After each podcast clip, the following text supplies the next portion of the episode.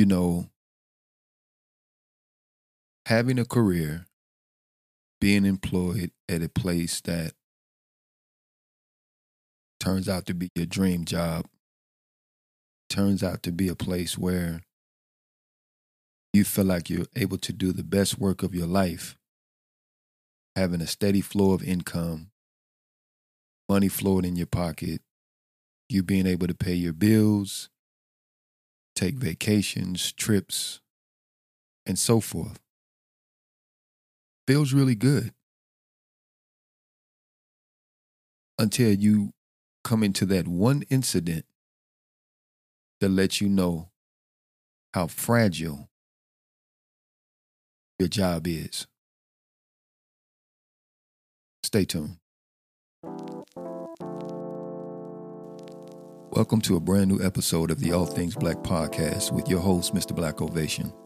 Today I'm going to be discussing the pitfalls of actually working for someone else going on into 2022 and how detrimental that that could be, especially in the black population. I believe that black people should actually start working for themselves. Stay tuned.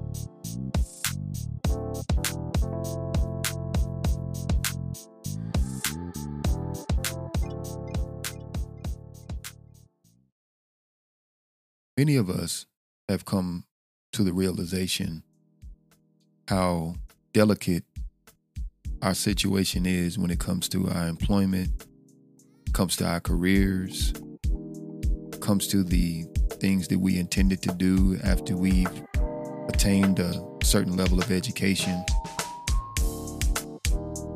You know, there's that one thing, that one incident, that one situation that kind of brings us into the realization that we are replaceable. We are not what we thought we were in our career path or career situation, at our places of employment. We're not who we thought we were. We give our all to our places of employment we are kind of indoctrinated to give our all to our places of employment. So much so that some of us forego our family life to make sure that that place of employment gets all of our energy. Some of us bring our work home. Some of us have to bring our work home. You know, we're kind of expected to bring our work home. And we do this for eight hours a day. We come home after an eight hour a day work week, having to fight rush hour traffic, probably missed lunch, or if we've taken a lunch at all, it's a lunch that is not as nutritious as it would be if you were home cooking a home cooked meal or had somebody to cook you a home cooked meal. We've been trained so heavily to respect our places of employment, but not really respect our homes.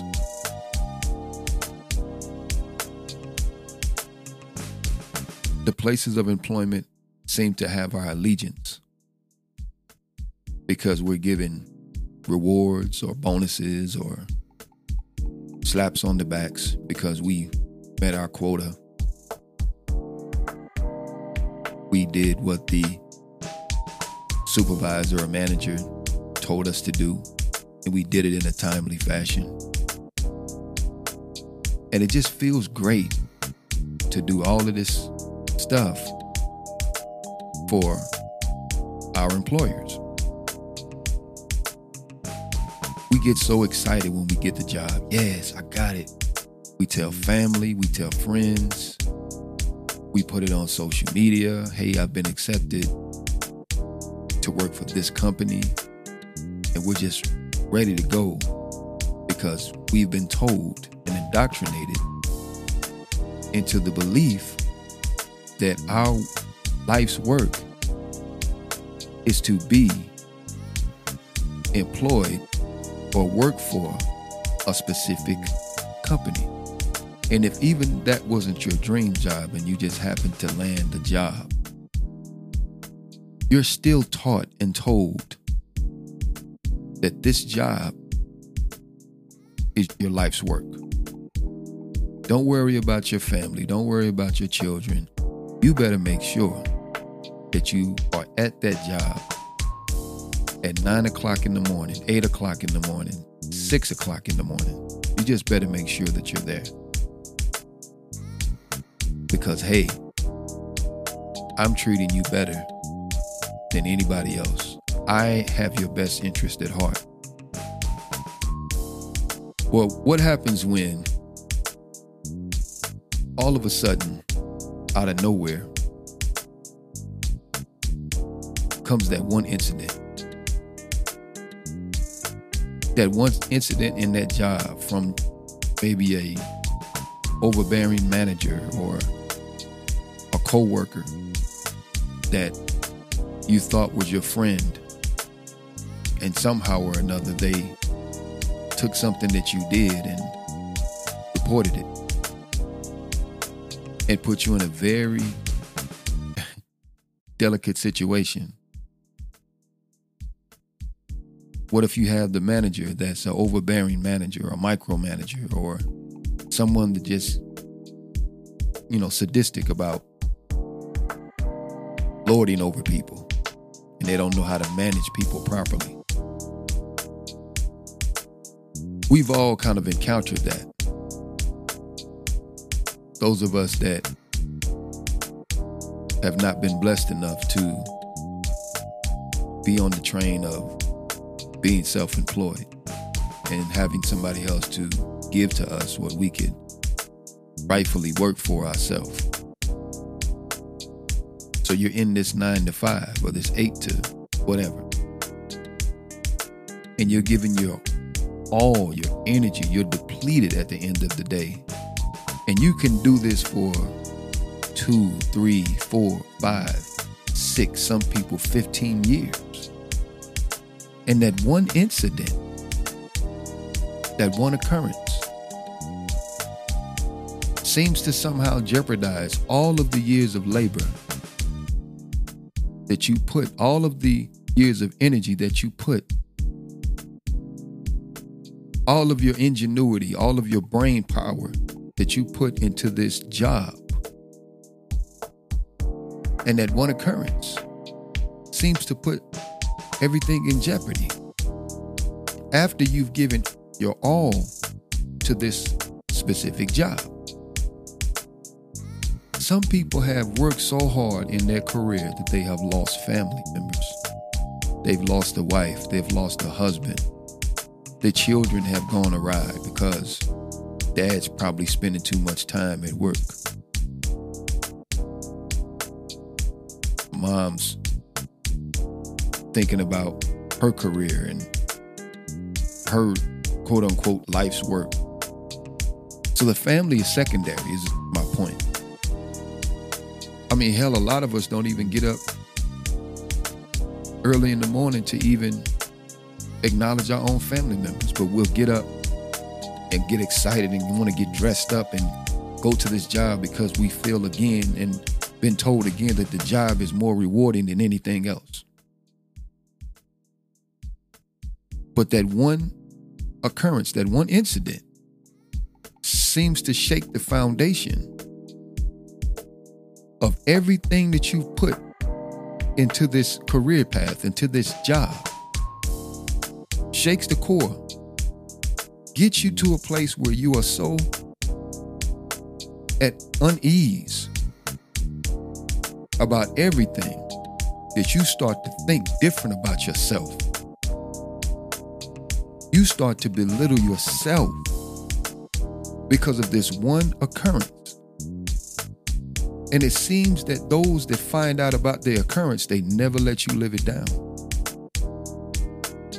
It is a badge of dishonor, a badge of disdain that you have given five, six, seven, eight years to this job, and all of a sudden, this one occurrence takes you out of favor with the manager, the supervisor, the CEO, CFO, whoever it is, takes you out of favor because you had this one occurrence or this one incident. And everything that you put into that job is now in jeopardy. That's a heck of a feeling, man. People have literally went and sought mental assistance, mental health assistance because of that one occurrence and the belief that they were going to lose their employment because of that one occurrence. But they've given everything else to that job to let that job prosper. And it's taken them five, six years, what have you, to even get an adequate raise or to move up in the company. But for some reason, you seem to be stuck on the hamster wheel, giving your blood, sweat, and tears to this company to at the end of the day only seem to get a paycheck? That's one heck of a situation to be in. But this is what this society does to a lot of us. They bleed us dry. They bleed our life force dry. And at the end of retirement age, retirement age, your, your golden years, so to speak, you've used up every muscle in your body to now get to what's called your golden years. To only come out to enjoy that for a short period of time. The question becomes is it worth it? Is it worth it? Is it worth traveling down the road of having a job, working for somebody else, to then have that person, that company, become disloyal to you after your hard work, blood, sweat, and tears that you put into growing that company. One of the things the pandemic did, it allowed people to see how they had been living before the pandemic. Complete rat race. Oh, I gotta get to my job. I gotta get to my job. I gotta get to my job or I'm gonna get in trouble. Get to the job nerves are wrecked. You ate uh, fast food for breakfast, a Chick fil A chicken sandwich in the morning, which is a lot of grease and got meat sitting on your stomach, and you're sitting at your desk. Now facing a computer with multiple tasks that you have to accomplish within a certain time frame, or else you get dinged for not finishing the task on that time frame. Manager then knocks on your door, asks you what's going on. God forbid you have something going on with your family or in your family life. You tell them and they act like they care to only write that in a file to at one point later on use that against you. Maybe something, maybe you're not fit for the job right then. Maybe you should take a leave of absence. While you're at your leave of absence, they're thinking about replacing you. they're looking at the next replacement, knowing that the bulb knowing that the filament inside the bulb is wearing out. Pretty soon the light's going to go out. And you're going to dispose of that light bulb and go buy a brand new, shiny new one to replace it. We're expendable in these jobs. We're expendable in these corporations. These corporations don't do by its employees what it should do. And after years of countless hours of work to get this job to a place, to get this company to a place, to get this corporation to a place where it's one of the most reputable companies in the world, to only have that company turn around and turn its back on you after you've given all of your energy to that company. Something has to change. This has been the All Things Black podcast. I've been your host, Mr. Black Ovation. Make sure you guys hit the subscribe button, like, share, comment on Apple Podcast. Talk to you soon.